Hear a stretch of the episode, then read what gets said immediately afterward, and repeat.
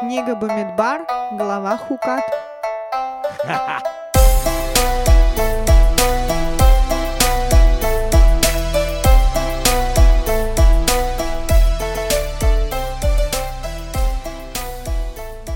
Новая неделя, новый недельный раздел Торы, новый выпуск подкаста «Тора нашими глазами». Здравствуйте, дорогие уважаемые слушатели.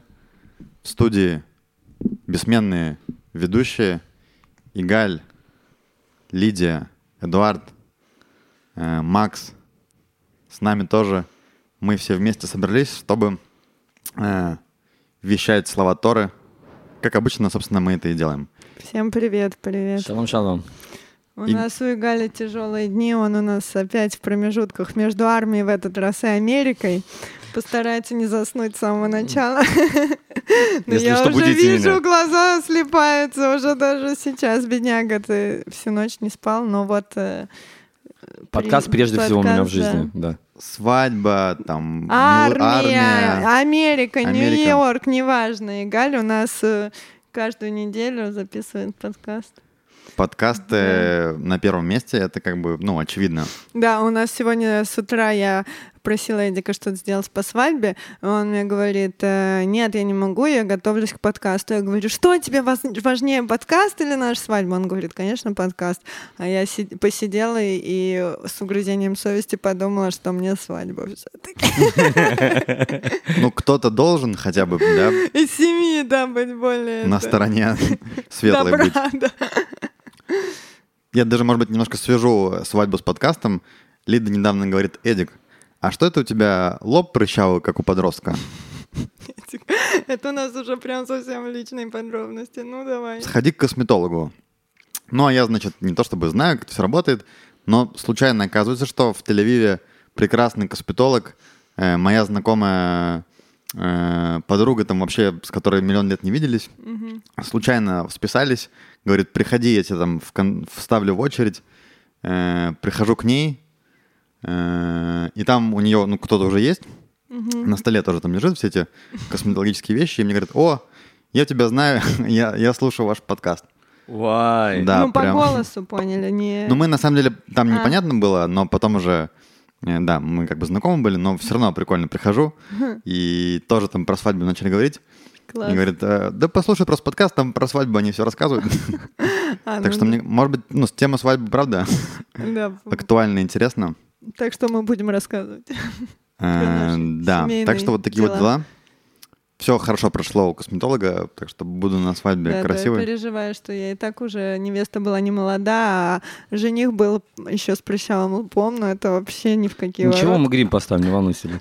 На самом деле, Грим и кипу на самом большую. деле, На лоб такую большую кипу. Ну, это твоя шляпа уже. Да, да, да. питание, питание это очень Эдик, важно. ты либо сейчас становишься хабадником срочно перед свадьбой, либо я не знаю, что делать. Хабадником. Так хабадник. Ладно, что-то мы уже зашли. Значит, сегодня у нас недельная глава Хукат. Эм, Вопросы от подписчиков у нас есть, от слушателей. Что-то от подписчиков. Э, Интересный, кстати, вопрос, на самом деле, прежде чем перейдем к Кстати, главе. да, я тоже подумала, что у меня нету какого-то ответа про это. Значит, спрашивают э, у нас э, э, о том, что э, про рай и ад, да, потому в что иудаизме что именно это? в иудаизме, да, потому что Мгм. э, не, не совсем очевидно, кажется, что вообще вроде бы не очень понятно, насколько есть там рай или ад в иудаизме. Кто-то вообще думал, что нет, кто-то думал, что есть. Вроде как мы об этом говорили, но что это конкретно значит и насколько это вообще похоже на то, что есть там в христианстве, да? Э, потому что мы говорили в прошлый раз про вот ад, и надо как-то понять, что вообще, что это вообще за место и что это с этим делать. Э, Спасибо за вопрос Татьяне. Спасибо большое, Татьяна, да, за вопрос. Тов, э, мы переходим... Татьяна думала, что ада нет, понимаешь? А Не, тут- на самом деле Татьяна Да. абсолютно в какой-то мере права. Как понять? Вопрос, что мы подразумеваем под словом ад и- что мы подразумеваем под слово рай. Скорее всего, из-за того, что мы в, большой, э, в большей части выходцы из бывшего Советского Союза, то у нас представления, которые связаны, скорее всего, с христианством, да, что там Да, э, ад, где тебя наказание. как- а рай это награда. Да, Теперь- то, что всю жизнь ты должен хорош... быть хорошим, чтобы заслужить вот это все. А тут мы говорили, что нет такого понятия заслужить. Ты должен здесь жить, как бы, э, Да, даже Лида, в удовольствии. Лида, Лида раз. уже, Лида, скорее всего, у нас хабадница, потому что она сразу практически ответила, что самоцель в иудаизме это не рай. И если мы посмотрим, вообще нет упоминания, в- мы с вами Тора нашими глазами, да, мы с вами находимся в книге Бамидбар, Уже мы ни разу не, не слышали упоминания Да. про то, что награду э, человеку э, за исполнение заповеди, что что-то будет в раю. У нас все вещи происходят в материальном мире, Кстати, да, это интересно. Про будущий мир там ничего... Ничего не сказано. Ничего не сказано. Более того, Эдик, Лида, я не знаю, настолько правильно ответила, что э, рай – это не самоцель. То есть есть люди, которые из-за своих поступков, из-за всего... Что такое рай в иудаизме? Прежде всего, рай – это место, где душа получает, э, скажем так, божественный свет в награду за какие-то вещи, которые она сделала тут. То есть, если можно сказать, сказать материальным э, объяснением, это как бы такой солярий. Да, то есть мы ложимся в солярий и наслаждаемся вот этим вот светом, который идет от солярия. Да? Ну, речь именно про вот этот божественный... Божественный свет. Я говорю, если в материальном мы переведем, чтобы просто поняли. Это то, что в храме, может быть, ощущали, Да, то, что шхина, когда- типа. Да, да, но, но тут, Но- смотри, Лид, опять же, мы говорили, что лучше еще раз один час хотя бы прожить в этом мире, чем нас всю жизнь э, прожить в раю. Почему? Потому что вопрос, что мы ожидаем от рая? Рай – это получение личного удовольствия от сделанной работы. В нашем мире мы можем соединиться со Всевышним за счет заповедей. Мы можем сделать что-то для, для окружающего нас мира. Ну, то есть с трудом как бы прийти к этому, да, Да, но- блаженству. Но, там, но более того, говоря. мы делаем это не для себя, Лид. Да, то есть, я не знаю, там, дать сдаку какому-то человеку. В раю ты не можешь дать сдаку. Ты никому не можешь помочь в раю, ты можешь только получать удовольствие. В этом мире ты можешь выполнять заповедь, давать сдаку. То есть это э, час не сравнится. То, что мы можем сделать приятное Всевышнему, в раю мы не можем сделать. В раю мы только получаем удовольствие. Теперь, это то, что касается рая. Да? То есть в иудаизме самое важное это этот мир, в котором мы сейчас с вами находимся. И самое важное это то, что мы э, наши поступками делаем. Это делаем удовольствие Всевышнему, да, потому что выполняя заповеди, мы как бы соединяемся со Всевышним. В раю невозможно соединиться со Всевышним, потому что у тебя нету заповеди, нету материального тела. Нету филина, нету цдаки, не говорят благословления на еду, то есть э, нету, нету заповедей. Это как ты рассказал в прошлой главе как раз то, что хождение по пустыне, оно было чуть-чуть как в раю, потому что там не надо было особо ничего делать. А тут Всевышний сказал, вы заходите в землю, и там надо пахать уже более материально. И все таки ой-ой-ой, мы не очень готовы. Сто процентов. А ад – это место, э, если перевести, может быть, как чистилище, что наша душа, она, конечно же, безгрешная, божественная душа. Теперь, когда она спускается в тело, иногда по нашей вине, иногда не по нашей вине, иногда мы делаем не совсем правильные поступки, и как бы, если можно сказать, если белая рубашка, и как бы есть пятна на ней. Так ад – это стирание вот этой рубашки, чтобы вывести эти пятна, потому что в рай нельзя попасть, пока у тебя есть грехи, потому что ты не можешь получать удовольствие от божественного света, пока ты не исправил э, оболочку. То есть ад – это не цель наказания. Ад – это место, промежуточное место для рая. И мы знаем, что после смерти человека читаются Кадиш 11 месяцев. Это, это время, которое человек находится в максимум в аду, если так можно сказать. Ну да. А после этого все попадают в рай. А как он там э, должен... Что это такое? Как он там исправляет это все? Есть, э, я даже помню, когда ты давным-давно смотрел фильм, что человеку показывают его жизнь, и как он в этих ситуациях поступает, и что делает, и все такое. То есть э, человеку, человек исправляет, если так можно сказать, за счет стыда, или ему показывают разные моменты из его жизни. что он, Раскаяние, э, ну, да, типа.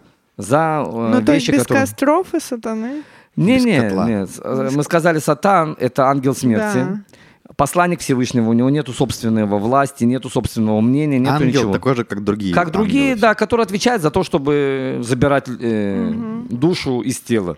Да, то- душ- тело без души, оно просто не функциональное. Да. Поэтому он забирает душу и приводит в- на небеса. Да, а, а есть, э, допустим, там есть написано ан- э, от огня, от льда. То есть, если человек был чересчур горяч к запрещенным вещам, его исправление огнем. Если он был чересчур холоден, холоден к... Он был такой пассивный, ему было вообще все равно на заповеди, у него как бы исправление льдом. То есть мера за меру. Но это место, еще раз, не цель наказания, а цель исправления. Да, то есть у Всевышнего нет цели наказать людей. Исправить то, что было неправильно сделано, для того, чтобы душа могла подняться в рай и получить э, награду а есть за... такой вариант, что без э, этого чистилища? Конечно, конечно. Ну, типа просто здесь быть более-менее ок? и- Да, да, конечно. Если человек, э, мы, мы знаем, если можно исправить сразу. У нас есть Йом-Кипур, и говорим, вообще не надо ждать Йом-Кипур. Если ты обидел человека или что-то сделал, сразу попроси прощения. И тогда тебе не надо Ну ничего да. будет делать. Слушай, а еще я слышала то, что типа у еврейского народа е- э, единая душа. То есть это не у каждого св- своя, а мы вот как Есть общий источник. комок. Абсолютно Да. правильно. Поэтому написано в Амех, э, э, что все, весь еврейский народ как братья. Почему? В Тане это объясняется. Как можно любить человека по-настоящему? У всех разные тела, разный характер, и невозможно любить как самого себя. Имеется в виду, что когда ты смотришь на человека как на своего брата, как на своего близкого, то у тебя есть любовь. А как это можно? Если ты смотришь, что источник один, то есть есть как бы такая общая душа, и потом она Пазлик такой. да, типа. пазлик распределяется по всем другим. Но источник, он один. Поэтому и другие люди относительно, то они как бы все твои... Ну вот, и я слышала, что типа на небесах все души ждут вот других, э, типа, и они собираются как в общую Возможно, картину, да. и когда соберется картина, тогда придет Машех. Не думаю, что это из-за этого все зависит только от нашего материального действия. Ну, типа, суть в том, что никто не останется ни в каком аду, Не, это потому что... Любавческий да. Рэбби сказал тысячу раз, он сказал, ни один еврей не останется в изгнании. Да. Так же, как и в отличие от Египта, что там была возможность, что тот, кто не хотел выходить, умерли. После дарования Торы нету такой ситуации, чтобы еврей остался в изгнании. То есть, дорогие друзья, все будет рано или поздно Да, хорошо. О, отлично. Подытожили. Да. Ну, Я бы еще добавил к этой всей этой истории, да, что все-таки тут есть концептуальное различие, что в христианстве есть вот этот некий дуализм, что вот есть, да, рай, где там Бог, как бы, да, есть ад, где дьявол, и что это разные вещи. В иудаизме такого нет. При том, что, как бы, ну, мне кажется, христианство, когда начиналось, оно уже было очень близко к, к иудаизму, понятное дело. Просто когда это все дело переходило на... э, когда в Римской империи э, решили, что христианство станет э, религией да, для, для всех, то народы это примеряли как бы эту всю историю к себе, да, и ну, есть там понятная история, что где-нибудь там в Греции, да, или там в Римской империи есть Олимп и Зевс, и есть там Аид, и у него там какой-то свой там нижний мир. И, видимо, также просто вот эту всю историю... Что, ну, и получилось так, что слова вроде бы те же, а, а идея как бы, ну, немножко другая. А еще же есть вот слово геном. Это тоже об этом, Да. Галя? Это вот как раз и называется это место геном, да? То, что типа гиена огненная стала. Да-да, ну, Как бы. а переведен на русский, как бы, если переведен. А, Я кстати- всегда думал, что, что это за гиена такая в, в детстве. а еще у нас тут в этой главе чуть-чуть будет про а, переход как бы в другой мир, и что этого не всегда стоит бояться, и, что это не всегда как наказание, а, ну, то есть Лида, как всегда, спойлер, Спойлер. ну, чуть-чуть. Ну, в да. общем, Обычно Эдик вообще-то, не я. Переходим, потому что Да, глава начинаем. интересная, много, Ой, много да. новостей и событий. Полным ходом э, происходит э, движуха в еврейском народе. А нам еще и Галя отпустить собираться в сам Нью-Йорк, как Да. бы. Да. Не шутки. Э, Ну что, у нас глава Хукат. Хукат это что у нас такое, Галь? От слова «хок». Хок. Да, Закон? то есть закон в иудаизме есть несколько видов, мы с вами уже говорили про это. Хуки Мишпатим идут. То есть есть законы, которые понятны и без Торы мы бы такое сделали. Нельзя убивать, нельзя воровать. Мы понимаем это по логике, что это плохо делать, скорее всего. Это как называется? Мишпатим. Это От слова мишпатим, мишпат, да. Мгм. Есть идут, это традиции. То есть, если в память о чем-то, то есть, почему мы кушаем мацу? Потому что мы выходили из Египта. Почему мы строим шалаш суку? Потому что мы в пустыне ходили. То есть, э, что, на, на- основываясь на что-то историческом, мы делаем сейчас это. И следующий вид законов, который нельзя объяснить никак, и они непонятны никакой логики, это хок. Хок, который выше разума. Да, и это в нашей недельной главе приводится хороший пример, это красная корова. Таких вот этих законов, да, которые даже, как мы знаем, э, великий и мудрейший царь Соломон Не мог. Шломо пытался как-то понять, ломал над этим голову. Самый умный Самый человек, умный человек, говорят. да. В истории еврейского народа не смог э, конкретно это единственный, по-моему, да, который вот он не смог. э, Ну, объясняется про красную корову. Есть несколько вещей, которые, э, что Да. называется, хуким в Торе. Да, но такой основной пример это, конечно же, красная корова. Почему она именно красная, почему именно корова, почему она может отменить э, нечистоту мертвого, это... Да, там одни вопросы Да. практически. То есть э, это все непонятно. Это называется хуким. То есть мы это принимаем, потому что это разум Всевышнего, и мы не можем это никак объяснить. Ну, кстати, как тоже еще спойлер, то, что я слушала очень долго про дальнейшую, ну, не только «Красную корову», у нас сегодня много с Моше будет всяких речей, э, У что нас там... всегда много смашили. Да, э, что там тоже до конца нельзя понять, э, что к чему, почему объяснить. То есть, ну, мы поговорим об этом более плотно. Ну, то есть э, в этой главе собраны вот эти хуким, которые нашему мозгу непонятны и, возможно, ну, и, и не стоит. Но мы все равно попробуем чуть-чуть разобраться. Ну, возможно, в этом и есть тоже некая суть, да, что есть вещи, которые не дано понять. Ну, давайте посмотрим на текст, да, что По вообще это за порядку. заповедь Красной Коровы, о чем идет речь. Как сказал Галь, речь идет про нечистоту, Рит- Ритуальную. ритуальную, ритуальную Это чистоту. если человек э, был в комнате или прикасался к умершему человеку, не животное, а именно э, был в общем пространстве с мертвым. Есть, есть много разных лит- вид. Мы говорили А. про каза, помнишь, мы говорили? Да, но от нее только тоже пепел просто? э, Не, а про каза мы говорим, что это самая большая даже А. вид нечистоты, это что он высылается за все э, станы. Мгм. Да, э, но очищение там э, определенное. У каждого вида нечистоты есть определенное. Есть где достаточно Ну, вот только красной миквы. коровой. Красная корова, мы говорили, это нечистота мертвого. Вот, Да, да, да. да. я То, что, но, но почему это очищает, сами мы Непонятно, никогда не да. сможем дойти. Да, почему именно пепел, и там надо несколько вещей было добавить в, в эту смесь. И давай зачитаем текст, Да. чтобы... «И говорил Господь Моше Аарону так, вот закон учения, которое заповедовал Господь так, говоря сынам Израиля, чтобы взяли себе телицу красную без изъяна». То есть, да, это должна быть... э, Полностью красная. Полностью красная. То есть даже если там несколько волосинок не красных, Не красная уже не подходит. Без изъяна имеется в виду, без дефектов. без То есть, да? да, два глаза, четыре ноги и так далее, хвост и так далее. на которой не было ярма, это тоже важная вещь. Да, то есть ее не запрягали, ей не пахали землю, там не обрабатывали, с ней никакие работы не делали. И передайте ее Элязару, священнослужителю, и выведет ее за пределы стана и заколют ее пред ним. Э, то есть здесь мы видим, что как бы Элязар это на сегодняшний на момент, да, когда мы читаем, это заместитель как бы Арона. Да, не То есть главный человек. это действие, да, совершает не первосвященник, а его как бы помощник. Хотя все жертвоприношения, которые мы знаем в храме, совершает Ар- Арон, а, не Тут э, Элазар. проблема в чем тут лит? Это тот, не кто, жертвоприношение. э, тот, кто приносит красную корову, он получает ритуальную нечистоту сразу. А, Да, то есть сжигая корову, вот делая все вот это, человек становится сам ритуально нечистый, и потом его должны будут очистить. Поэтому первосвященнику ни в коем Нельзя. случае нельзя пойти на какое-то действие, которое его сделает ритуально нечистым. Поэтому именно это, и это мы видим не в стане храма. Да, это выводили, как уже Эдик прочитал, и там закладывали эту корову и делали весь этот процесс, получая пепел ее. Э, ну, то есть они получают этот пепел, и дальше как-то его в воде используют, чтобы потом... ей нужно- Чуть-чуть, чуть-чуть воды. Там э, написано, Эдик, чуть-чуть воды, там какие-то еще смеси, там что-то добавляют, размешивают это и прыскают на человека. То, что называется окропить. да. Окропить. Да, но тут написано, и сожгут телицу у него на глазах, телицу.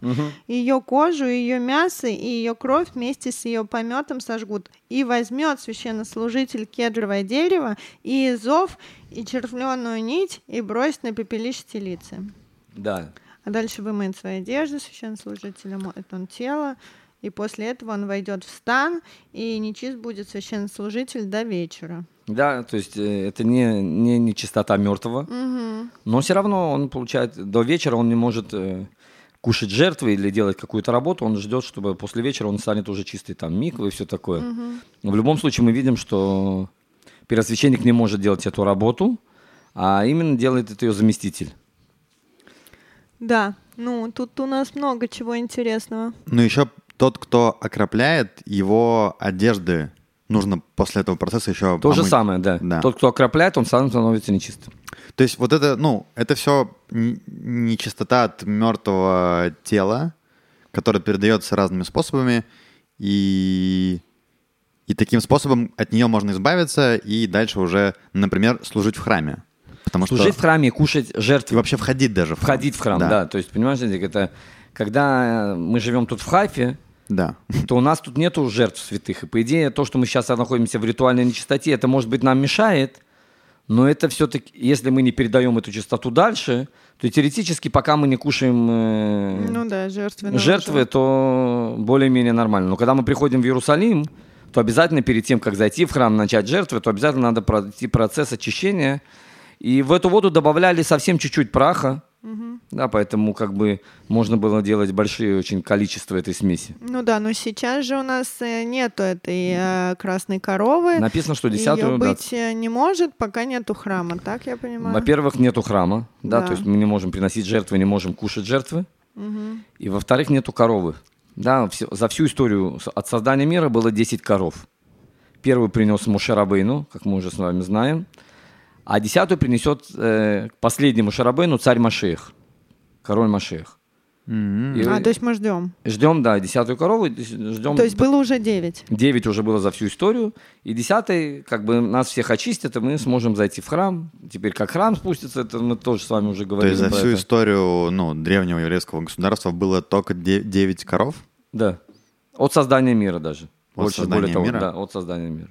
А Это достаточно редко. очищали, ну, Потому что я же тебе говорю, Эдик, что, во-первых, ты всегда оставляешь прах от первой коровы. Че, корова-то она здоровая. а, ну да. Во-вторых, у тебя тебе нужно совсем чуть-чуть добавить воду на большое количество, размешать для того, чтобы... А чтобы очистить, Эдик, тебе просто надо прыснуть.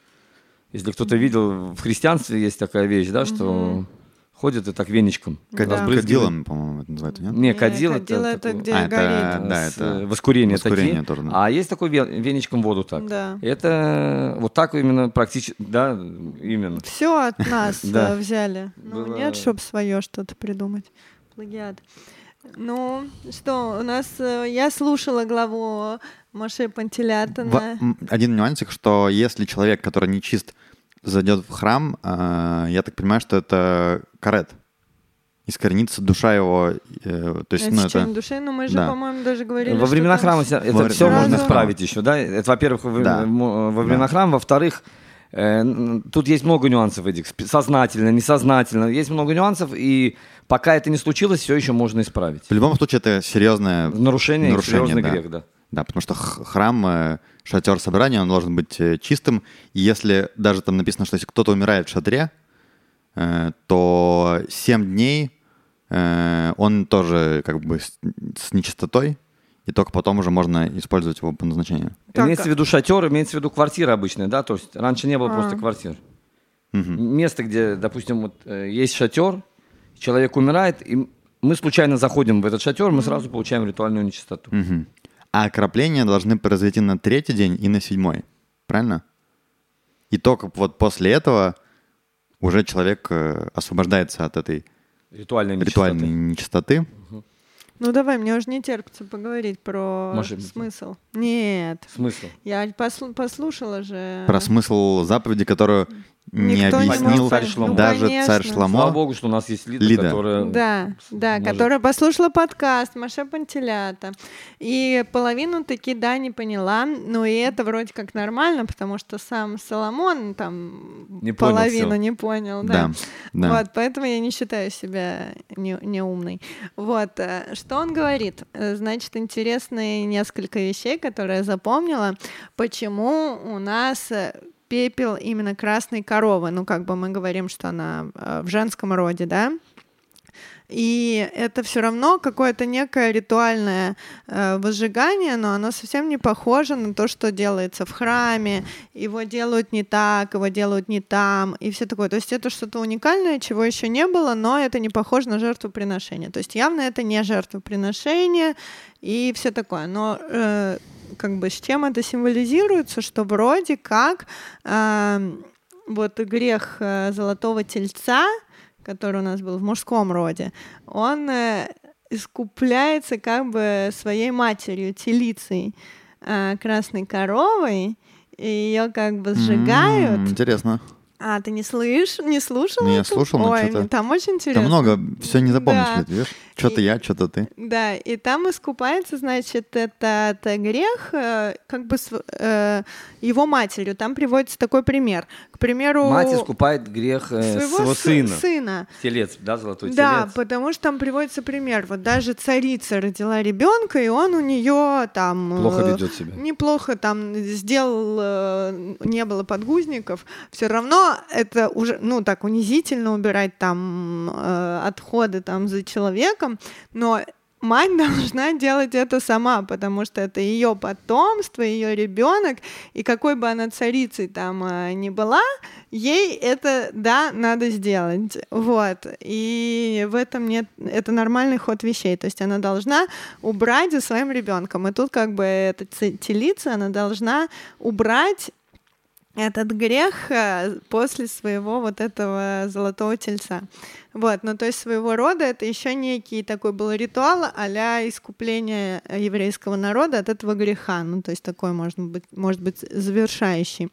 А еще то, что я запомнила из того, что мне было интересно, вот я вырезалась в память. Почему именно мы говорим, что это очищение за э, прикосновение, ну как бы к мертвому телу, э, потому что тоже никто не должен был умереть до греха познания.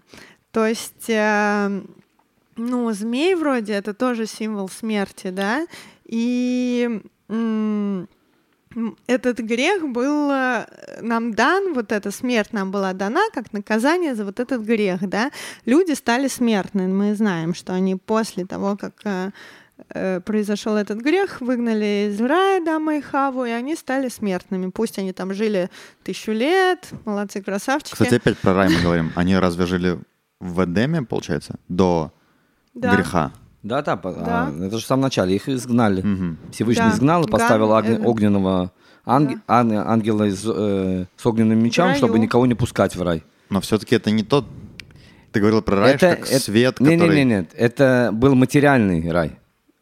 Это место, которое называлось Эден. Мгм. Мы- а то, что мы сейчас говорим, это место, где только души. Мгм. Ган Эден. Ган Эден. Без Да. физического тела. Без физического тела это только наслаждение души. Человек был там, ты знаешь, там были животные, были фрукты, все, все, все было материально. Мгм. Да, и, в общем, вот этот грех, который тоже к нам пришел из-за грехопознания, ам, он своего рода, ну, как бы очищается с помощью этой тоже красной коровы. То есть э, тут какая-то двойная такая странная, я не знаю, философия, что именно почему вообще мы можем сказать, человек не виноват, что он умер там, он, он не должен а как быть зараженный проказы, от которого, я не знаю, можно заразиться, к примеру, да, это не болезнь, это не заразно, все люди умирают.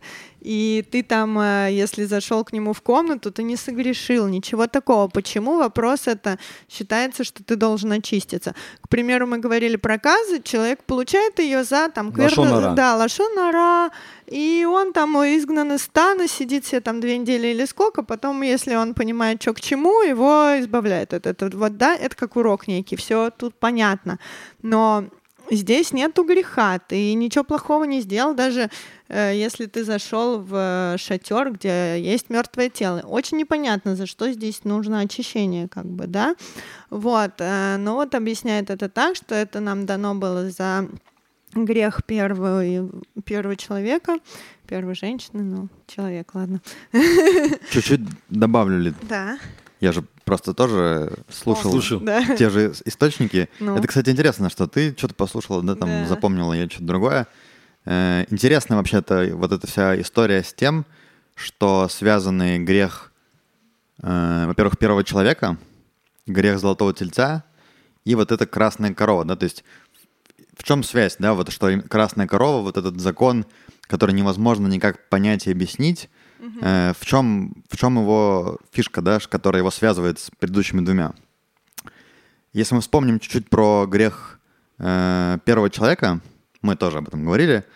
Тема вообще такая, которая, наверное, можно говорить э, и писать книги, и, и там исследовать э, много Или времени. полтора часа, да. Да, но если мы чуть-чуть глубже заходим, чем просто, ой, там, ну, запретили, они съели, и началась там вся эта история, то какая идея понравилась первому человеку?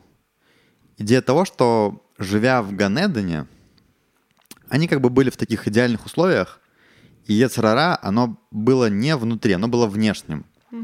И как будто бы, и об этом, я так понимаю, они рассуждали со змеем, да, что змей говорил, ну как бы, это, конечно, все классно, когда вы живете в Эдеме, да, у вас все работает э, вообще так чик-чак, все легко и просто, и Ецарара у вас даже нет. Э, Дурного начала, да. да, дурного начала даже и нет, оно где-то там.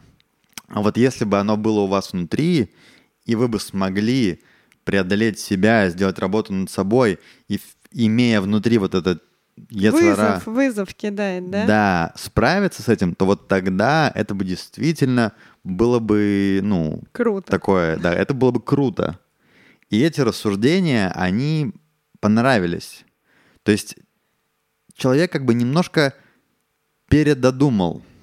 То есть было, были даны четкие указания, а человек начал немножко думать больше, чем стоило бы в этом вопросе. Да? То есть это связывает красная корова, да, не надо думать, просто вот есть закон и все, нет, нет, невозможно его объяснить.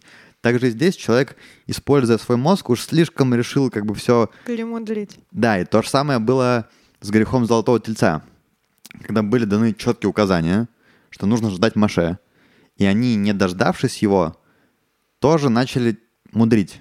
Начали выдумывать, ой, Маше нет, раз его нет, значит, какой-то уже произошла ситуация, он, скорее всего, вообще умер, давайте-ка мы сделаем э, Золотого Тельца. То есть это тоже вот эта вся история про э, слишком много думать и придумывать даже то, где думать вообще Не стоит. не стоит, да. И в принципе это вообще интересная история в иудаизме, потому что, ну вот мы говорим, что как аксиомы есть какие-то, да, на которых э, основывается идея какая-то, традиция, что у нас есть вот, да, история о том, что человек не может понять все. И, и это вот одна из вещей, на которых стоит иудаизм. Ты не можешь понять все законы, ты не можешь знать точно там, какая у тебя, какой у тебя баланс грехов, и за какие поступки ты получаешь, за какие... То есть это все можно кто-то больше. Понятно, что Моше, наверное, знал намного больше, чем все мы, но даже Моше, когда спрашивал у Всевышнего, просил его раскрыться, даже ему до конца Всевышний не смог раскрыться, да, то есть мы понимаем, что человек, он ограничен.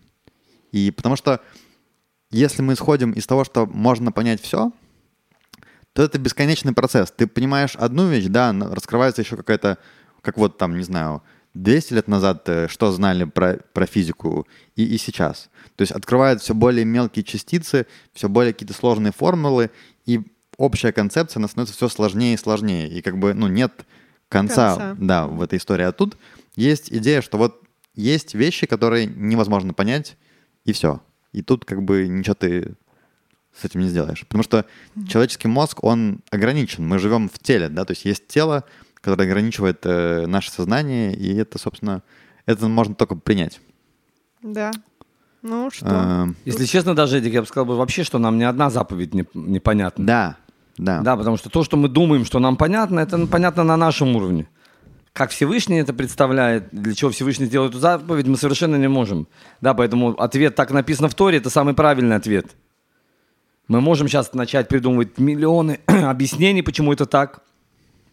Но суть этой заповеди мы до конца не можем понять. С этой точки зрения, о которой ты говоришь, в принципе, нет разницы между заповедью красной коровы и заповедью там «не убей», да, то есть, по сути, Для нас нету разницы вообще между... Нету легкой заповеди, нету тяжелой. Для нас заповедь — это желание Всевышнего. да, Если есть возможность, мы, конечно же, будем ее исполнять. Это, кстати, я тоже какой-то слушал вот от э, Маша Пантелята, он там это объяснял, что когда э, в Торе, в Талмуде вообще идет речь про описание, понимание каких-то заповедей, нет цели понять вот почему Всевышний так сделал. Это невозможно, все, это тоже как бы аксиома, невозможно понять. Просто есть заповеди, которые, если человек чуть-чуть лучше там что-то где-то увидит, то их проще будет соблюдать. То есть, когда ты не совсем не понимаешь, там, да, вот я там, тфилин, да, что, где ты ничего не знаешь, не очень понятно. Если ты чуть-чуть знаешь глубже, то есть это, это именно для нас. То есть мы пытаемся понять, не для того, чтобы понять, э, в чем замысел Всевышнего, это невозможно. А мы пытаемся понять какие-то заповеди, чтобы ну, лучше их исполнять, как бы, чтобы прокачаться в исполнении этих заповедей. Потому что человек так устроен, что если он не понимает, он как бы действует, ну, не очень осознанно, да. Если он понимает, он может с большей отдачей э, какие-то вещи выполнять. Ну что, красную корову разобрали? Да, погнали Всё, дальше. теперь все понятно. Да.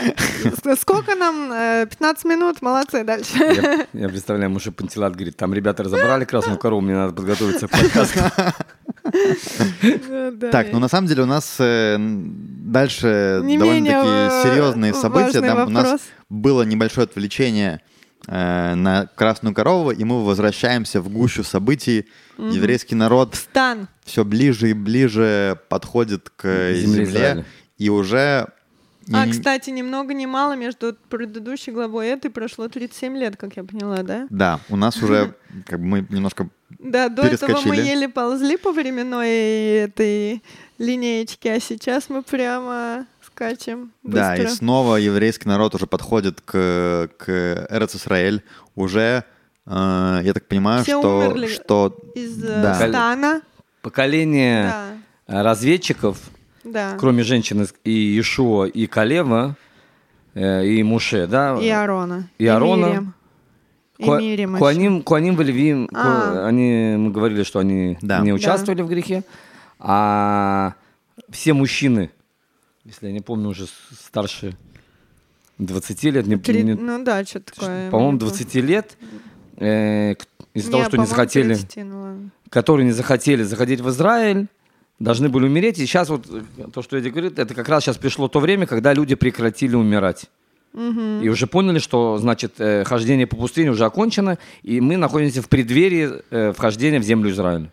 И это как бы такой особый переходный момент. Мы на прошлой, прошлом выпуске, мне кажется, мы как раз разбирали эту историю, да, что состояние еврейского народа в пустыне это такое, как бы, это супер возвышенное, но оно временное, что когда еврейский народ приходит э, в земле Израиля, не будет э, мана, не будет э, вот этих облаков всех славы, облаков славы. родника Мирьям, все это надо будет делать все самому. Самим, да. И в этой главе потихонечку лавочка чудес э, начинает э, прикрываться. Сворачиваться, Да. Ну что, начнем. Да, у нас сразу начинается с такого серьезного события.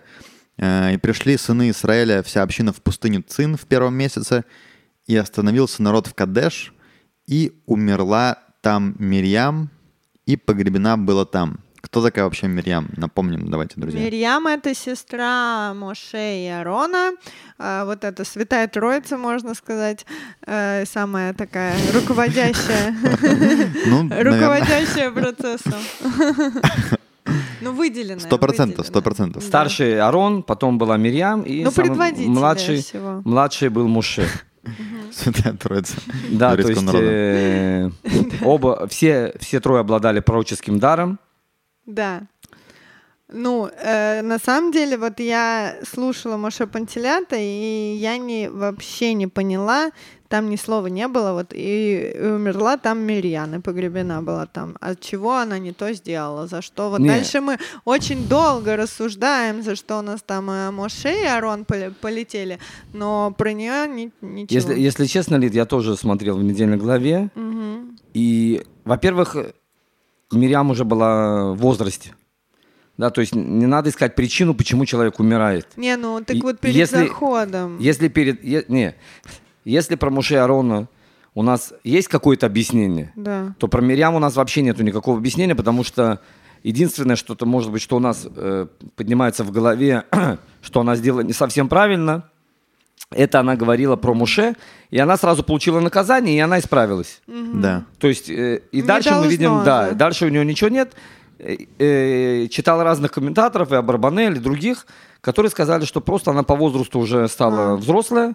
Я так понимаю, что то, что Лида сказала в Израиле, уже не надо было этих чудес. Точнее, Всевышний не хотел. Да. И поэтому перед вхо- входом в Израиль потихонечку все начинают... Напомню, Мирьям это у нас какое чу- чудо? Чудо-колодец Мирьям, который с ними был родник, во-первых, для женщин, чтобы они могли ходить в микву, а также чтобы пили... В пустыне, В пустыне пить, воду. а, Очень актуальное, да, э, умение. Очень актуально в пустыне. Это, кстати, тоже же вся эта идея в том, чтобы еврейский народ, э, ну, в пустыне невозможно было без этих чудес бы прожить. Если бы не да, было. да, то да, есть, понятно. Напомним, ну- да, что облака славы были в заслугу Арона, Да. Ман, Моше и родник Мирьям. А, Да. прикольно. Да. Мгм. Ну да, лавочка чудес стала сворачиваться, умирает Мириам. заканчивается вода, Да, и тут, понятное дело, что возникают вопросы у э, народа, который у нас постоянно еще с прошлых глав э, чем-то недоволен. Да. Да, и говорит И народ... не было А, воды для общины, и собралась они против Моше и против Аарона. Опять они чем-то недовольны. Ну, А. 37 лет держались, Эдик, я на самом деле считаю, молодцы. Ну, смотри, держались, но как только в лавочку с водой прикрыли, так сразу и... Ну, слушай, они иногда и похуже причин находили, так что... Ну, что там у нас Тут, дальше тут- тут хотя бы воды не было, да?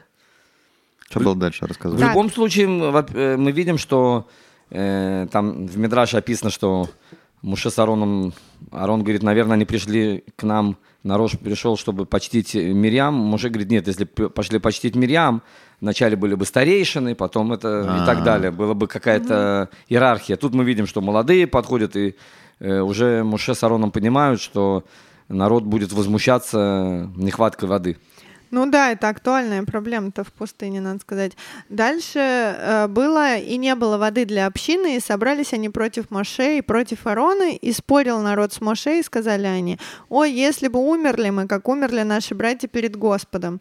Ну, это имеется в виду за, что там, за грехи всяких разведчиков, я думаю, да, перед Господом умерли. Когда? Что это имеется в виду? Во-первых, они всегда, если ты заметишь, всегда вспоминают Египет. Да, А. да, каждый раз. Каждый, раз, что в Египте было, это А, ну вот да, это арабское чувство, да, что вот постоянно, а в Египте у нас вот была вода, а там была еда. Вот у нас в А Советском у нас- Союзе. Да, да, у нас, вот у нас тогда было образование бесплатное, да.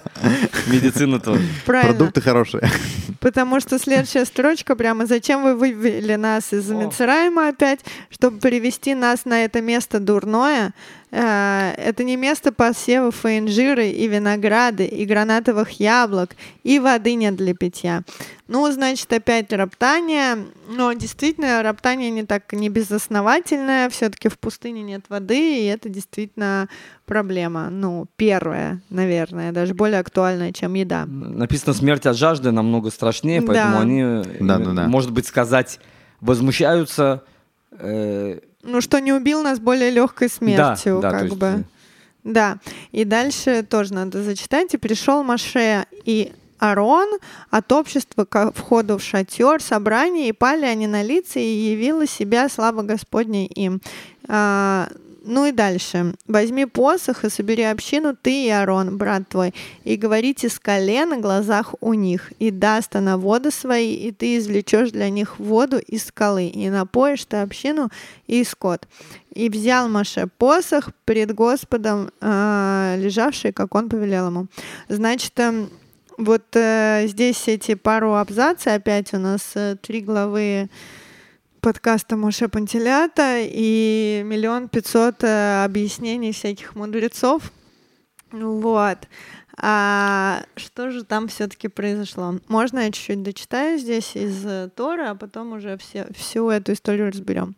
«И собрал Маше и Аарон общество пред скалою, и сказал он им, «Внемлите же строптивые, из этой скалы извлечь нам для вас воду». И поднял Маше руку свою, и ударил скалу своим посохом дважды, и вышло много воды, и пила община и их скот. И сказал Господь Моше и Аарону, за то, что вы не дали мне веры, чтобы явить мою святость на глазах у сынов Израиля, потому не приведете вы это общество в землю, которую я дал им. Окей, то есть эм, закончим сейчас э, с чтением э, Торы. А, здесь в этих абзацах очень-очень много всего. А, к примеру, то, что я ну что у нас слышала- вообще произошло? А, ну, то, что мы сейчас понимаем, то, что Моше и Арон не зайдут в землю Израиля, которую они вообще всех вели, э, были предводителями, э, светом в оконце у еврейского Да. народа и прочее, прочее. При, что, при этом они вроде бы как сделали то, что Всевышний Да, вроде сказал. сделали, что он сказал, но что-то они не так что-то было да, не так. И дальше очень Из-за много... чего они не войдут Да. в землю Израиля. Ну, как бы грех. Как ни Да. крути, что-то Да. произошло. И дальше очень много разбирательств все-таки, что же произошло.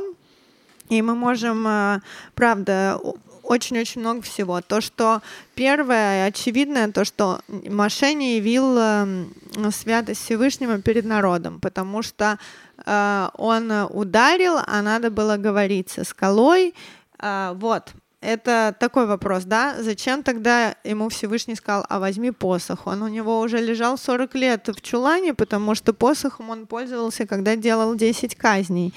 А, то есть тоже посох, он знает, что этот посох ты им там ударишь, и что-то происходит. По-моему, Лид, еще было, помнишь, один раз до этого они тоже де- надо было ударить по скале, что пошла Да. вода. Да. Там, Ну, ну, там надо было надо правду было ударить. ударить, То да. есть Моше помнит, что это работает. Да, и что же он такого сделал? Потом еще есть такой мидраж, то что действительно скала, из которой всегда была вода, она поменялась другой скалой. И он, да, действительно вначале говорил со скалой, но не с той, которая не имеет воды, которая не может ее дать.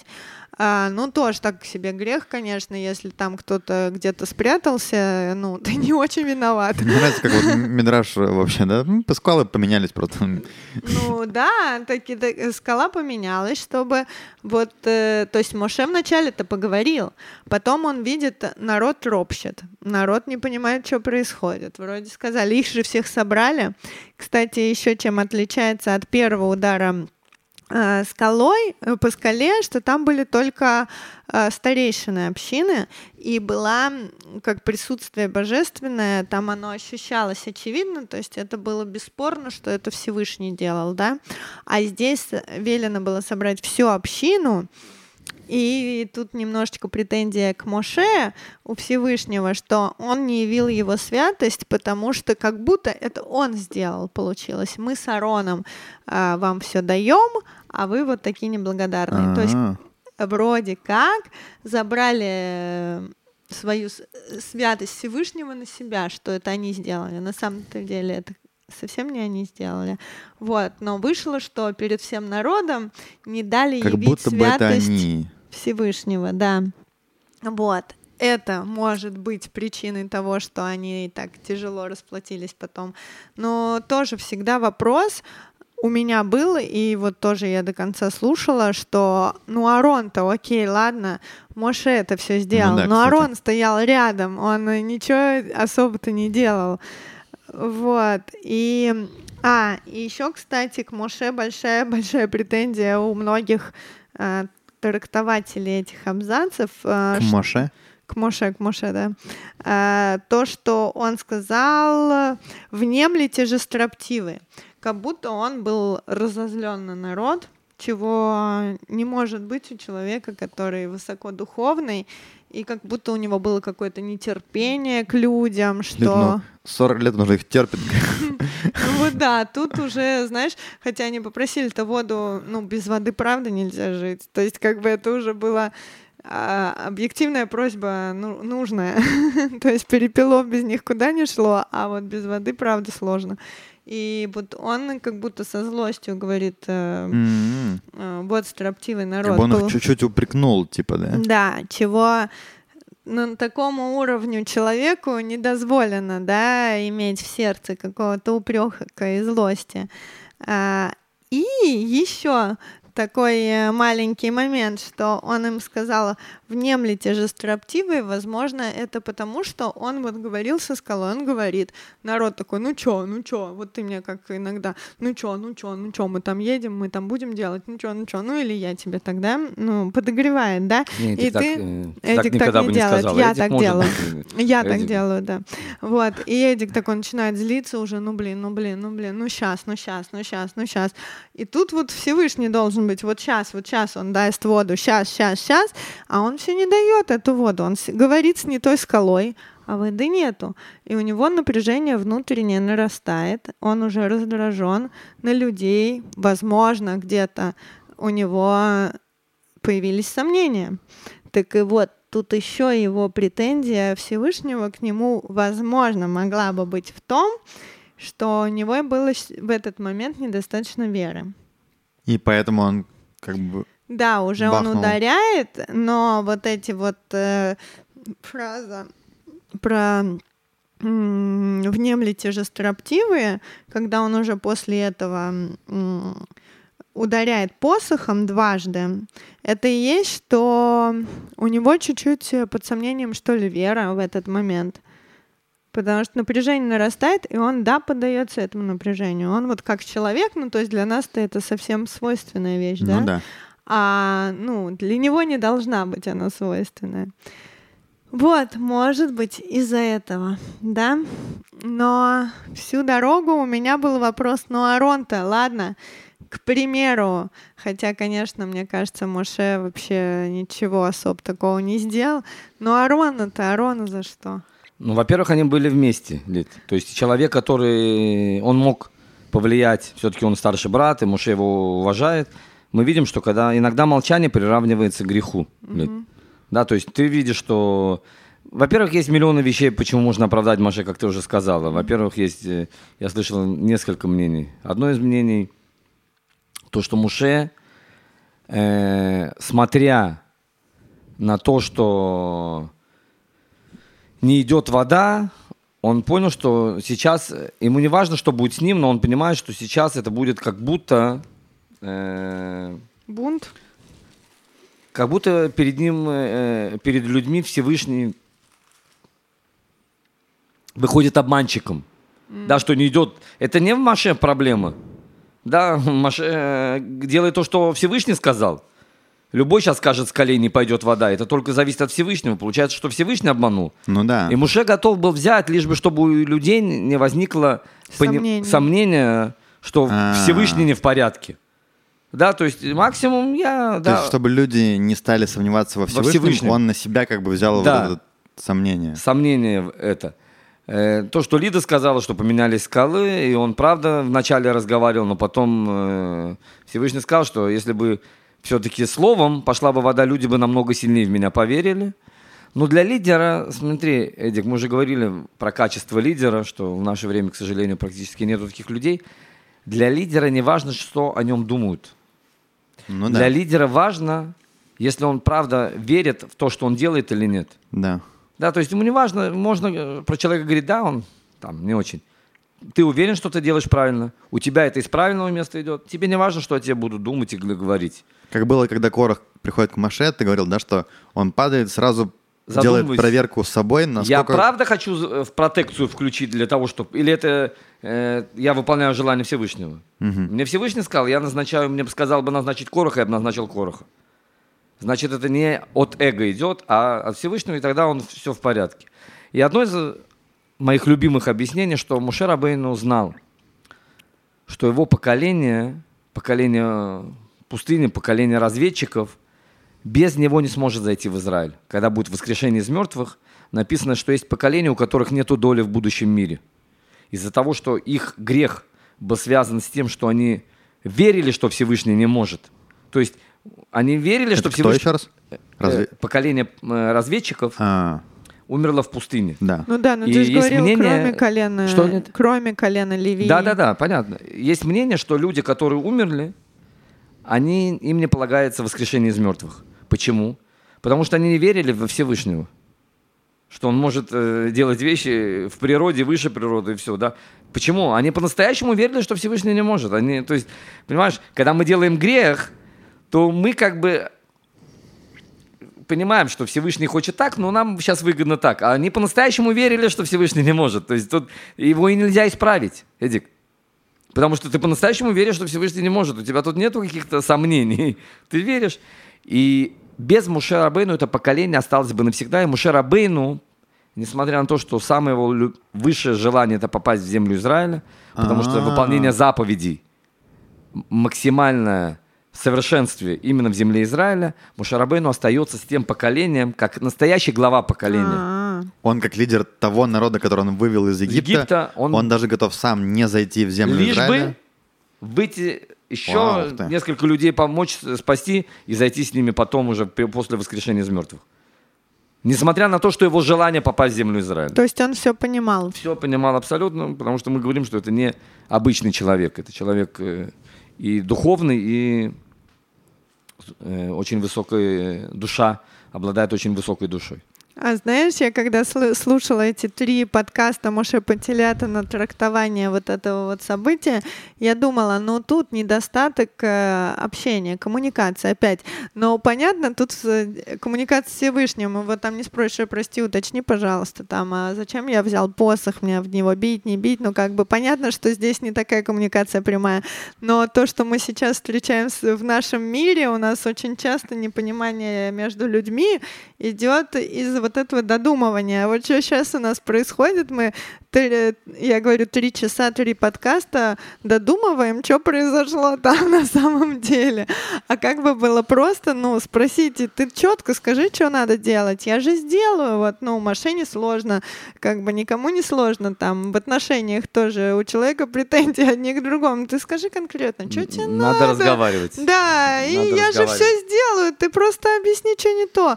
И вот, я считаю, тут э, недостаток коммуникации, но тут допустимо, как бы, это, что не такое уж оно легко осуществимое. Да ладно, тебе проще додумать, что там. Но в современном мире, вот мне кажется, очень важно, правда, не додумывать в общении с людьми, а спросить конкретно, что тебе надо, что ты имел в виду этой фразой, давай-ка объясни получше, и, в общем, без додумывания жизнь будет э, легче, приятнее и проще, я так считаю. И вот тут я тоже немножко это увидела для себя, не знаю почему-то.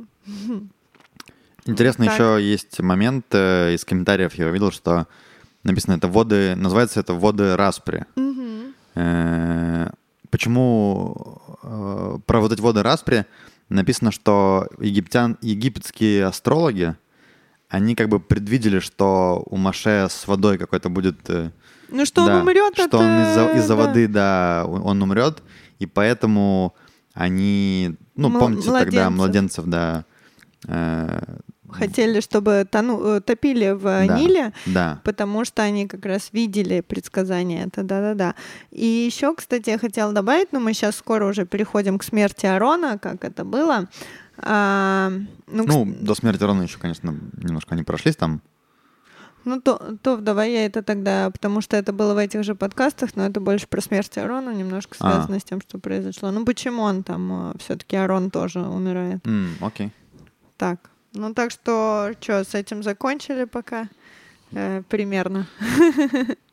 Все понятно, да, Да. можно продолжить. Еще тут э, то, что было написано... э, Сори. А, Упс.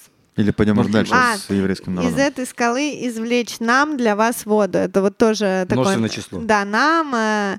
Э, Не очень понятно, кому нам. э, Но Моше и Аарону. Моше и Моше и Аарону. Аарону, Мы- Поэтому Аарон тоже наказан. А. Да, что здесь вот это было не про Всевышнего, но тоже очень странно, что Моше, который обнулен вообще перед э, своим эго, и никогда за ним не водилось вообще такого, что он к себе что-то при, приписывает, э, что вот это чудо он взял и приписал себе как свою заслугу. Ну, то есть Хотя, да, про это комментаторы тоже говорят, что это вот было на- наказано, ну, наказано именно за, возможно, это.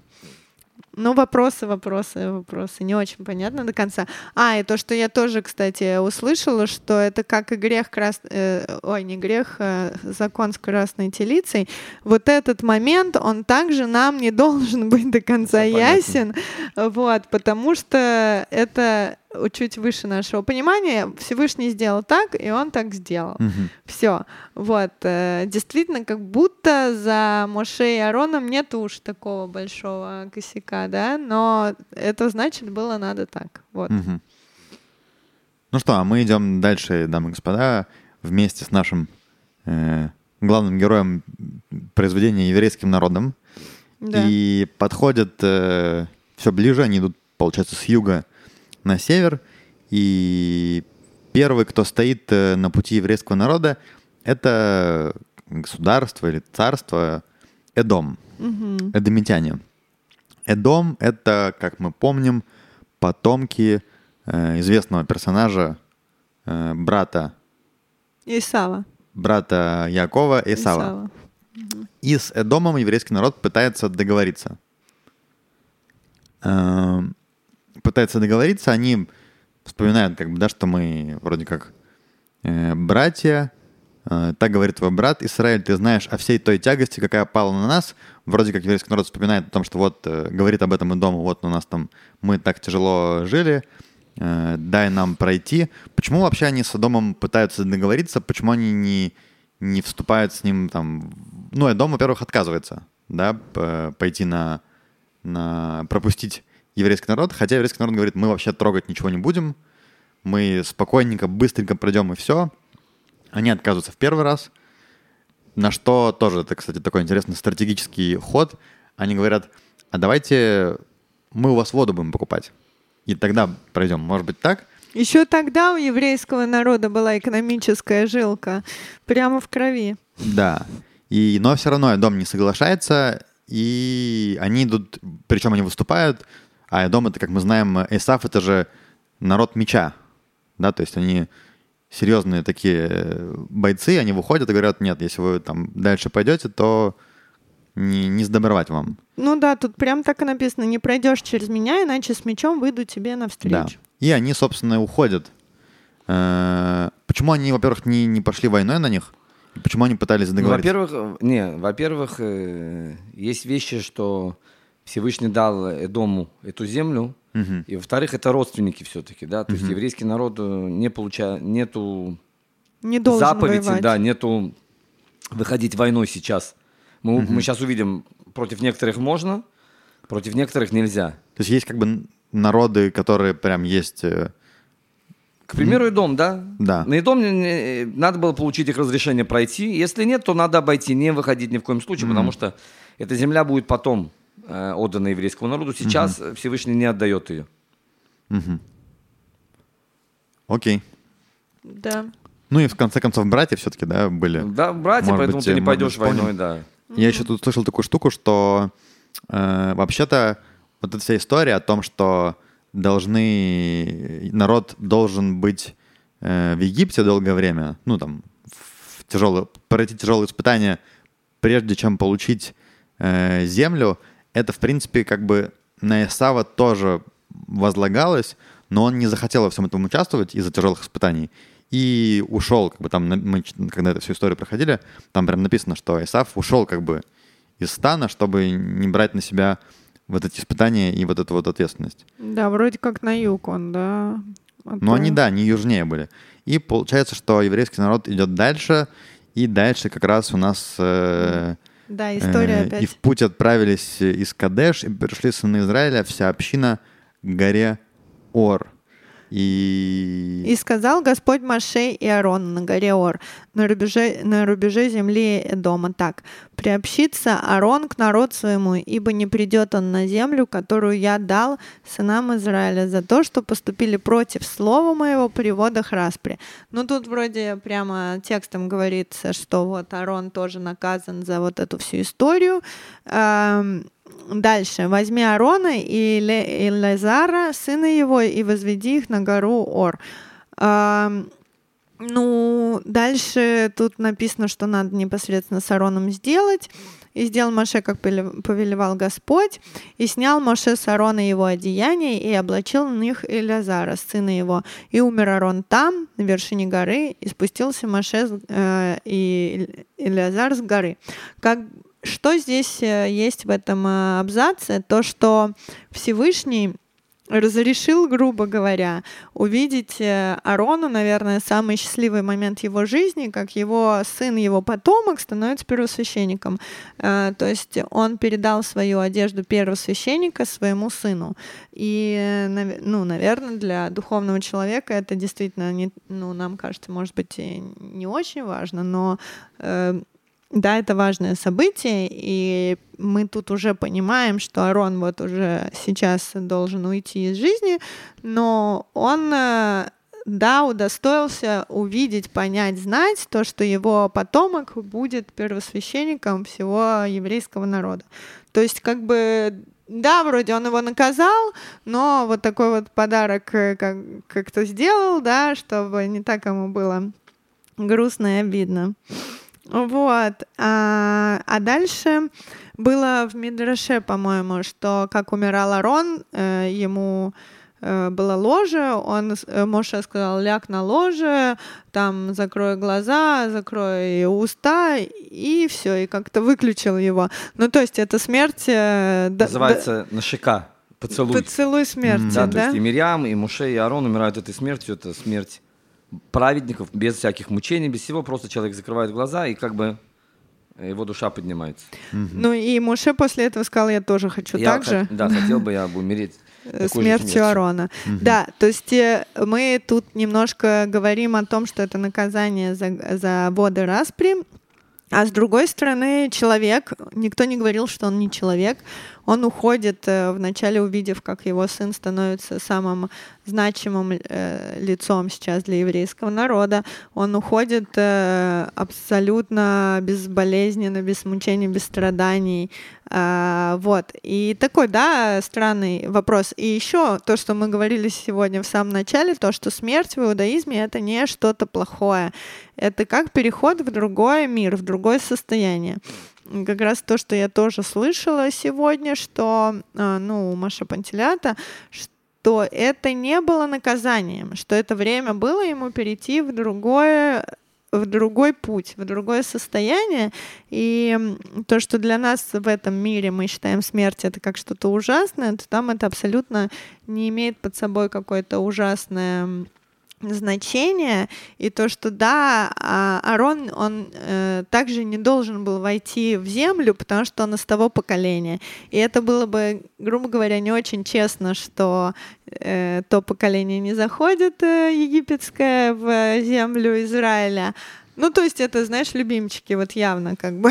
Ну да. Вот, а тут, ну, не должно быть любимчиков. То есть они явно были у Всевышнего. Он всегда говорит, что Моше, там, да, Аарон, Мириам, но, тем не менее, благо- каких-то плюшек для них э, сверх быть не должно. И вот таким образом э, можно и сказать, что это не было что-то плохое как наказание, а наоборот, это было какое-то светлое ну, окончание его жизни, где он исполнил миссию свою до конца перед входом в землю И как бы Израиля. передал своему сыну. Да, который продолжит его Да, путь. э, Ну, это как как бы человек должен быть счастлив абсолютно, зная, что это будет так. Ну, в общем, ничего плохого тоже в этом моменте нет, это только хорошо. Вот это, Мгм. наверное, хасидский вариант э, трактования этого события. Там еще есть интересный момент, который вот тоже я слышал у Маши Пантелята, про процесс переодевания, который, я так понимаю, что это весь народ видел, э, как, да, это было же на горе, да, и сняли одежды с, э, с Аарона, одежды первосвященника, и одели на- в Элизара, и тут как бы, ну, это простое, да, там это одежды, которые перешли к, к его сыну, и тут есть такое чуть более глубокое объяснение, что вот этот процесс перехода из одного мира в другой, он на самом деле тоже связан с некоторым переодеванием. Э, В, в нашем в материальном мире, да, человек это ну, душа, которая мы знаем чиста, которая, э, которую сотворил Всевышний, которая э, почему вообще это все происходит, а тело это как бы а такая Оболочка. оболочка, это как одежда, одежда человека в этом мире. Одежда души. Да, и вроде как в следующем мире тоже душа, она имеет некую одежду, и, и вот этот процесс, он тоже связан с переодеванием, но только в следующем мире одежда — это соткана из поступков человека в этом мире. То есть э, тоже такой процесс переодевания, который... Да, ну Э. то есть он освобождается от этого материального мира, и это тоже Но символично. одежда следующего мира, она связана с поступками, которые человек э, сделал в этом мире. Ну да, Такая интересная штука, да. символично. Да, и еще интересный есть нюанс, что написано, что увидели они, вся община, что скончался Аарон, и оплакивали они Аарона 30 дней. весь дом Израиля. С одной стороны, все понятно, но с другой стороны, мы видим, что каждый раз э, есть э, у народа какие-то вопросы к Аарону, к Маше, они вечно они им недовольны, то вы делаете не так, все вы делаете не так, э, все им вечно не нравится. И тут 30 дней они оплакивают да, человека, которым они, казалось бы, так сильно были и так много раз недовольны. И это на самом деле интересная вещь, да, потому что мы знаем все, да, что иногда, когда человек немножко в таком эмоциональном состоянии, там, нестабильном, да, ну, бывает, там, поругались, можно сказать вообще такие вещи, что э, иногда некоторых людей, кажется, со стороны, там, да, они общаются, кажется, они что, может быть, э, злейшие враги, а они на самом деле любят друг друга, просто так бывает, да, что не всегда то, что человек говорит, это то, что он на самом деле имеет в виду. То есть на самом деле мы видим, что насколько они сильно э, восприняли эту потерю, потому что 30 дней они были Но в трауре. Еще тогда вопрос, кончились ли облака славы при смерти Арона? Ну, да. Более ну, того, еще... мы же видим сразу, что пришли... Ну, еще и это облаки. А, что пришли, пришли, как закончились облака славы, сразу Амалек пришел да, воевать с еврейским воевать. у нас сразу следующим абзацем, так что... У тебя более рационально. Ну, я просто... Совершенно понятно. Ну Подумала, ну вдруг тоже чуть-чуть причем. А Арон, Ароном, конечно, но облака славы — это да. серьезная вещь. А облака славы нам рассказывают, что они как будто скрывали еврейский народ от глаз да, врагов. Да. А, не только они были как вейзом указателем, когда мы говорили, а немного, ну, еще и прятали. И тут у нас начинается войнушка за войнушкой просто. У нас следующее вообще дальше много начинаются уже именно военные действия. Угу. И экшен, да, облака славы потерялись. Э, пропали, и начинается, на самом деле, первые военные действия не с, не с самым хорошим образом, потому что написано э, «И услышали к Наанее царь Арада, обитавший на юге, что идет Израиль э, дорогу Саглядатаев, и воевал он с Израилем, и взял из них в плен». То есть первые же действия и какой-то плен, плен да. происходит. Что происходит? Почему? На самом деле, насколько я понимаю, там он взял только одну, одну женщину. Да, я тоже прочитала. И, но еврейский народ, мы видим, что почему тогда э, все уважали еврейский народ, потому что ради даже одной женщины, ради одного человека, которого взяли в плен, еврейский народ выходит полностью на войну для того, чтобы разгромить врага. Только из одного человека, которого взяли в плен. Как минимум приятно, что Это, женщина кстати, тут... интересно, да. Да, то есть э, теперь у всего мира, у всего мира теперь есть... Потому что это рабыня же была, да? Да, она... То есть смотри по уровню, это не Муше, не Арон, не какой-то генерал. Это Всего была рабыня. женщина, ну хорошо, да. что ее рабыня, хоть человеком назвали. Ну. Рабыня. И мы видим, Эдик, да, что теперь весь мир знает, что за одного человека еврейский народ полностью выходит и идет на войну. Угу. Теперь люди понимают, не, наверное, не стоит брать даже рабыню одну в плен. Угу. Ну, это, кстати, то, что даже, ну, сегодня тоже мы это видим. Да, ну, что рабыня иногда... еврейка была. Да, да, да. да, да. Это какая-то ценность, да, которая и сегодня актуальна для если мир э, знает, что даже за одного человека ты будешь тут э, переворачивать горы, то и, и одного человека тебе никто не будет ну, трогать. Да. Но это же, кстати, есть такое, да, что ну, есть ценность жизни, которая бесконечна. И ну, бескон... нет такого, что две бесконечности лучше, чем одна бесконечность. Это все да, бесконечно. мы это обсуждали, да. по самом начале. Еще, кстати, я такую штуку интересную слушал какую-то лекцию, Э, вот как ты думаешь, Лид, почему, э, когда рабство было, ну, уже в таком более современном мире, там, не знаю, 300 лет назад, э, очень дорого стоили еврейские рабы на невольничьих рынках? Не, я не знаю вообще ничего об этом. Потому что... Им надо было давать... А, нет, хотя нелогично, ну... Любая община Выкупал. еврейская, да. То есть это были люди специальные. То есть одна из задач еврейской общины — это было ходить на, на невольничные рынки, а такие были — там, в Стамбуле, в разных местах, да, а, мир был другой. больше спроса они знали, да? И, и они приходили, и были некоторые способы узнавать, э, что среди рабов есть евреи, э, шмани, там говорили, что там как-то понимали, да, и, и выкупали еврейских рабов. Угу. И поэтому те, кто продавали, они знали, что э, еврейских рабов точно будут выкупать, поэтому ставили на, на них побольше цену. Ишь, какие хитрые. Да. Ну да, приятно, что весь народ за одного человека вступает. То есть это какая-то прям, да, еврейская Даже по сей ценность. день. Да, ведь говорят, что, ну, за политические немножко отступления. За одного там пленного израильского Израиль готов отдать кучу террористов и все Мгм. такое. Хоть у нас тут многие и, и недовольны этими вещами, но тем не менее жизнь одного человека, там солдата не сильно э, какого-то большого чина, все равно важнее, чем э, ну, чем да взять в плен кучу террористов. Ну, в любом случае, да, даже один э, пленный, это уже значит, что что-то как-то, ну, не то, потому что, э, по идее, это если все хорошо у еврейского народа, то они всех могут победить. А тут э, был, э, взяли в плен, и дальше написано, что народ как бы дает обед Всевышнему, Мгм. если победим, то мы посвятим э, всю эту, всю добычу Всевышнему. И услышал это Всевышний и сказал, все хорошо, давай, давай, та- так и все и произойдет. Но тут тоже как-то не очень понятно в том плане, что э, почему они вначале не победили, почему они, что они пообещали, почему Всевышний изменил свое мнение. Не, ну, во-первых, э, там приводится, что они специально переоделись в другие одежды. Еврейский народ сказал, что он- поняли, что говорят они на одном языке, одежда другого. И они тогда сказали Всевышнему, чтобы помог им преодолеть врага, не называя конкретный народ. Да, с которым- молились они вначале победить э, один народ, а потом это оказались, э, ну, от Амалека. Да, и они поэтому сказали просто победить в войне. Да, М. Так это был Амалек? Да, да переодетый. переодетый. С хитростью опять пришел к еврейскому народу. Если просто так нападают на народ, знай, что это Амалек. Ну да. А просто так никто не, не- не- ненавидит еврейский народ. Ну, значит, э, дальше они э, двинулись. Не, ну что там э, случилось-то? Почему они победили? А, да, на... сори. Я поспешила немножко. Дальше произошла одна тоже такая непростая ситуация.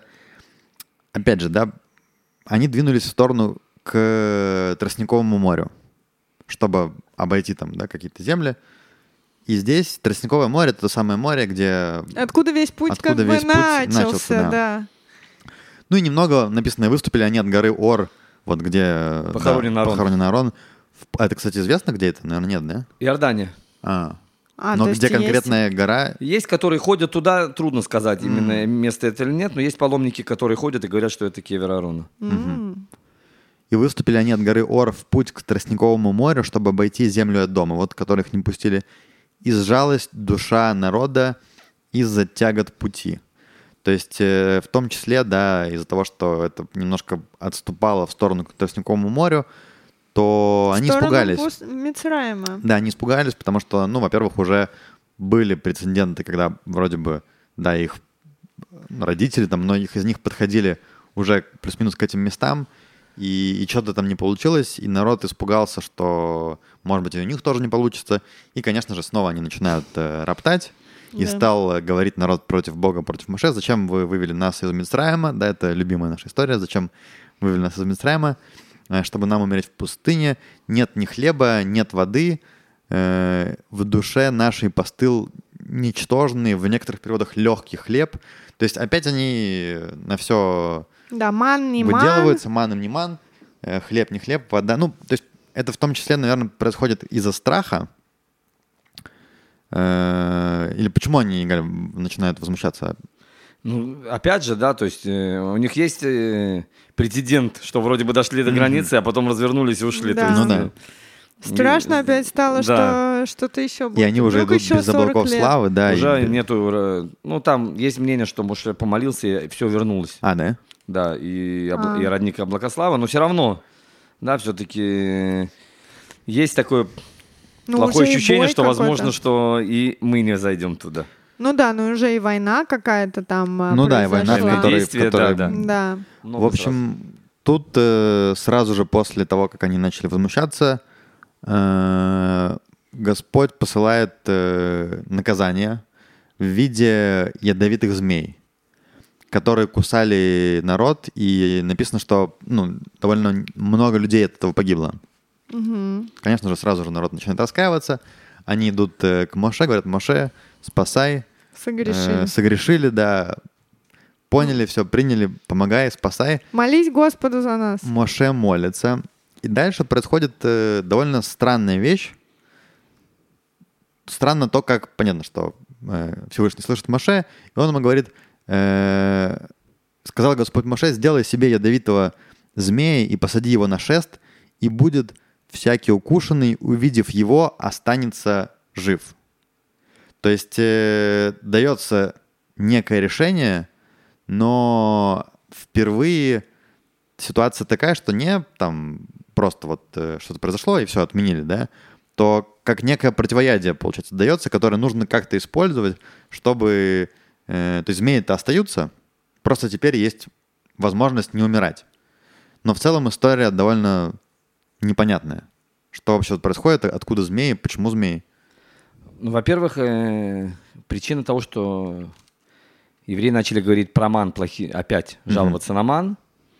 И мы знаем, что змей это как лошонара. Мгм. Да, вся его идея в самом начале была, и что, и поэтому мы видим э, источник наказания это именно змея. Да, змеи своим языком жали, ну, у них жало, и яд, и также человек своим языком, когда он говорит вот эти вот все жалобы, все на свете, это приравнивается как бы к змею. Теперь, ну, как ты хорошо заметил, да, Всевышний не решает проблему, он дает эту Да. проблему решения человеку. Теперь для чего Мушарабейну поднимает медного змея на шесте? Да, в конце концов, кстати, это становится символом медицины, как мы уже знаем. Да, да. мы, кстати, об этом говорили. Для того, чтобы евреи смотрели в корень проблемы. То есть, а, когда ты смотришь, поднимают, ты смотришь на небо, то есть ты начинаешь задумываться, почему вдруг появились змеи. И когда ты задумаешься, почему что ты сделал не так, ты исправляешь проблему в корне слова. В корне, э, проблему в корне. И поэтому яд уже не действовал, потому что люди раскаялись за свои поступки, посмотрев, откуда идет это наказание. Наказание не появляется просто так. Оно не может, оно в после- э, последствия наших действий. Мушарабейну специально поднимает, чтобы люди э, смотрели наверх и задумывались, откуда пришло это То наказание. есть ты как бы не убегаешь от проблемы, закрываешь глаза, а, ты её в наоборот... корне Вот идеи. в то, откуда пришла, пришла вот эта проблема, ты прям в нее и всматриваешься, чтобы понять, в чем причина. И еще одна вещь, э, там красивая игра слов, Нес, да, вот это вот, э, палк, шест, Нес, Э, от слова несайон, испытание. То есть оно испытание поднимает тебя выше. М. Человеку посыла- посылается испытание для того, чтобы поднять его высоко. О, это красиво, да. Тут еще есть такой интересный момент по поводу змей, да, что на самом-то деле опасность от змей была всегда, просто из-за облаков славы вообще-то никто об этом даже не думал, да, что они уже идут, и никто и не думал, что могут быть какие-то змеи, которые вообще-то довольно-таки опасные. Еврейский народ, он же, да, вот кажется, что происходит какое-то чудо, вот это вот Всевышний, да, а чудо не происходит, то это уже что-то там не то. Хотя на самом-то деле чудеса, они происходят с нами постоянно, просто мы их не замечаем, да, или к ним просто привыкаем, да, как еврейский народ привык, что нет змей. Как будто бы это вот нормально, а когда они появились, то это вот какое-то что-то страшное. Хотя на самом деле все это время было чудо в том, что змеи не подходили и не нападали. славы не пропускали. Да, да. Ну, мы говорили, что есть э, сейчас скрытые чудеса. В этом тут как раз-то и, и момент, да, что э, еврейский народ, он все ближе и ближе подходит к, к стране, и это проис- происходит переходное вот это состояние. Скрытые чудеса, типа, постепенно. Да, то есть как бы становится м- мир более материальным, и уже нужно немножко воспринимать по-другому, да, то есть нужно уже чудеса видеть не только вот такие явные, Мгм. а, то есть вот когда Всевышний там все делает, да, то это вот чудо. А А, когда природа, интересно. то это, то это не чудо. Хотя на самом деле это Всевышний, он, он Ну природа да. это тоже Всевышний. Или повезло, дело случая. Да, и мы на самом деле же это тоже... Я вот вспомнил, когда я об этом слушал, в детстве у меня был такой момент, почему-то я запомнил его, я куда-то прыгнул в какие-то кусты, Мгм. и какая-то, ну, палка или ветка мне вот попала вот сюда куда-то, возле глаза. А я сказал, сюда, бровь, даже не- да. не, видно. Да, в бровь, возле глаза. Я подумал, блин, вот, э, а почему? Это же чуть-чуть миллиметр, и палка, ну, там, видимо, сильно она мне бахнула. И я подумал, вот миллиметр, да, она могла попасть прям в глаз. И, ну, не- неизвестно, что было бы. И действительно, вот там сколько таких происходит. Или там мы идем, да, по, дороге, и, может быть, даже мы вообще не понимаем, а где-то там что-то произошло, а, что могло, не знаю, может быть, даже нас убить или что-то еще. Ну, мы говорим это вот мозаль, везение, да? А на самом Да. деле это не везение, а так все и должно быть. Да, то есть э, скрытые чудеса, они всегда происходят, мы просто даже можем этого не замечать. Есть- и Да, не должно быть, а могло не быть, но это все в зависимости от желания Всевышнего. То есть нужно быть благодарным и радоваться этим чудесам. Мгм. Да, в этом как бы тут тоже такой моментик. Чтобы не забывать о том, что чудеса, они, да, происходят, и то, что мы, не видим, то, что мы их не видим, э, не означает, что их нет. Вот это важно. Да. Ну что, мы дальше двигаемся с э, еврейским народом.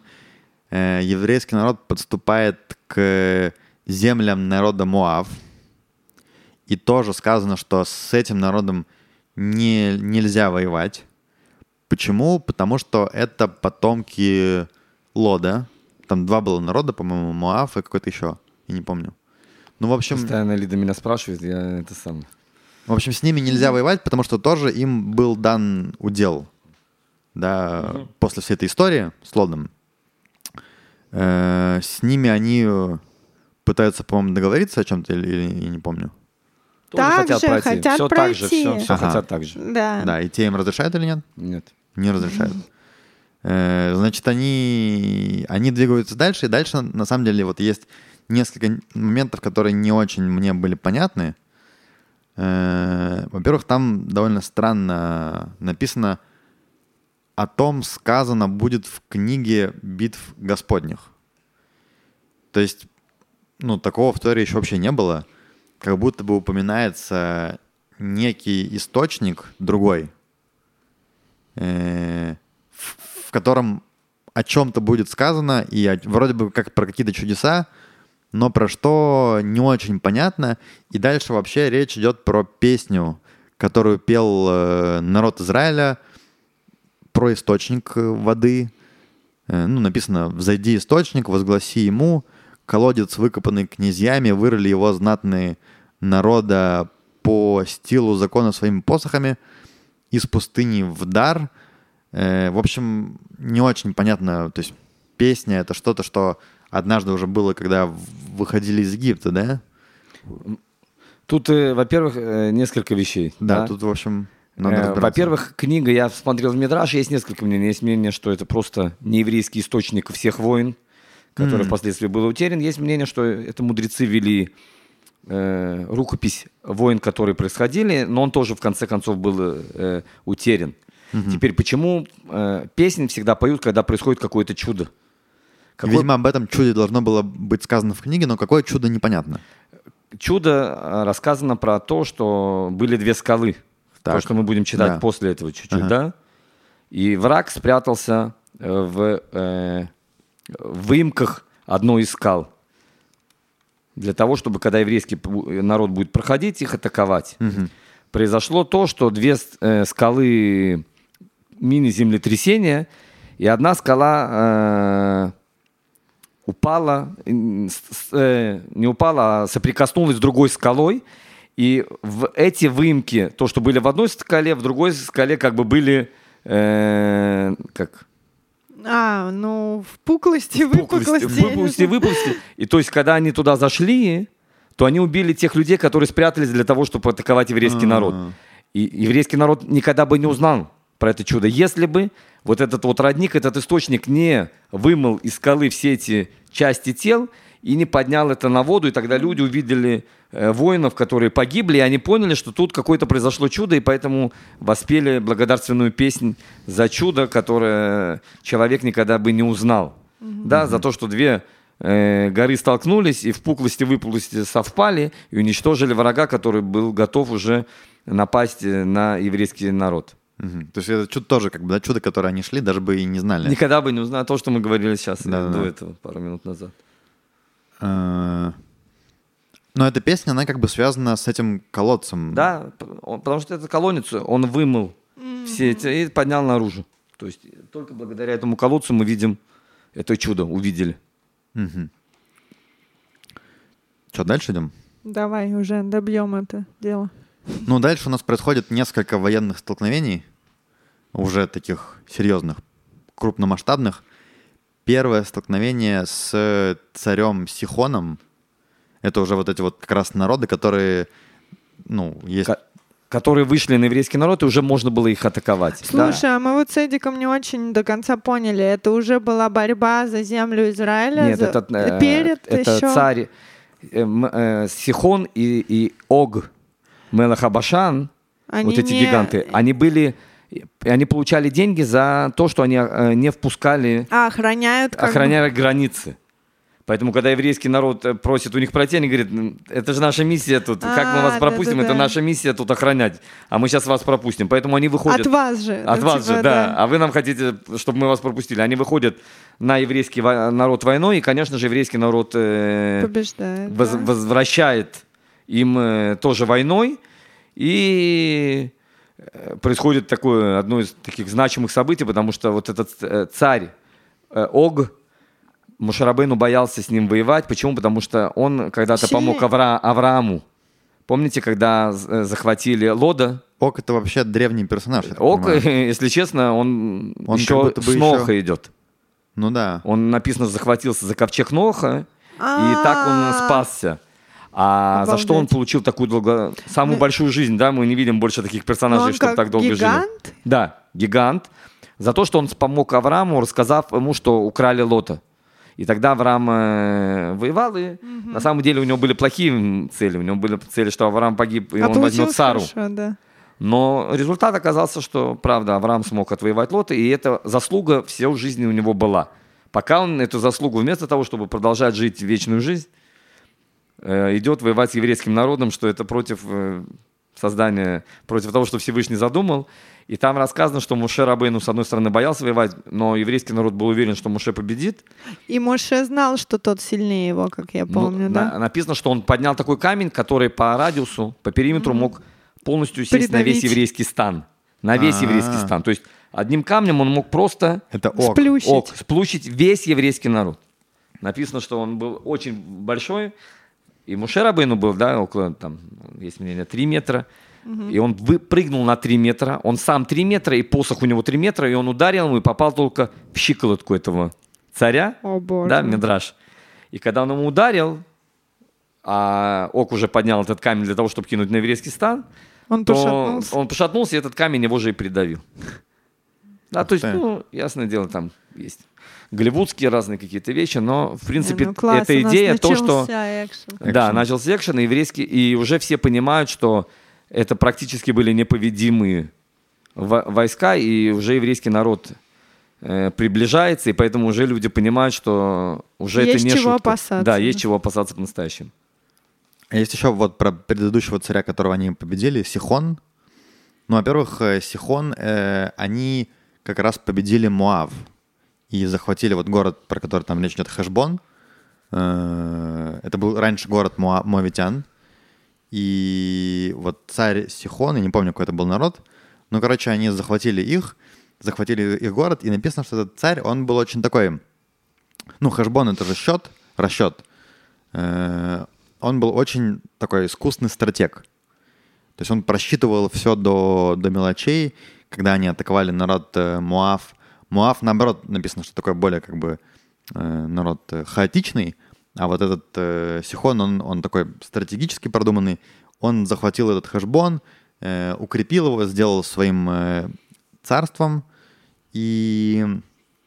Но при этом, когда подошел еврейский народ, то, то он почему-то там не очень понятно э, вывел, во-первых, вышел из города, из этого Хашбона, и все, вывел все, все войско, и народ победил как бы, и, ну, и все. И то есть не очень понятно, почему... То есть явно он как бы не стратегически повел себя в отношении еврейского народа. И тут э, такое объяснение, что ненависть к еврейскому народу Преодолели. она А- ослепила? ослепила, да, даже такого ис- искусного стратега, как Сихон. И, собственно, он, да, Поплатился за это. поплатился за это. Причем интересно, что э, написано, что вот эту стратегию такого холодного расчета, который Сихон использовал для того, чтобы побеж- побеждать врага, э, мудрецы говорят, что мы можем использовать для войны, которую мы ведем постоянно со своим Ецрара.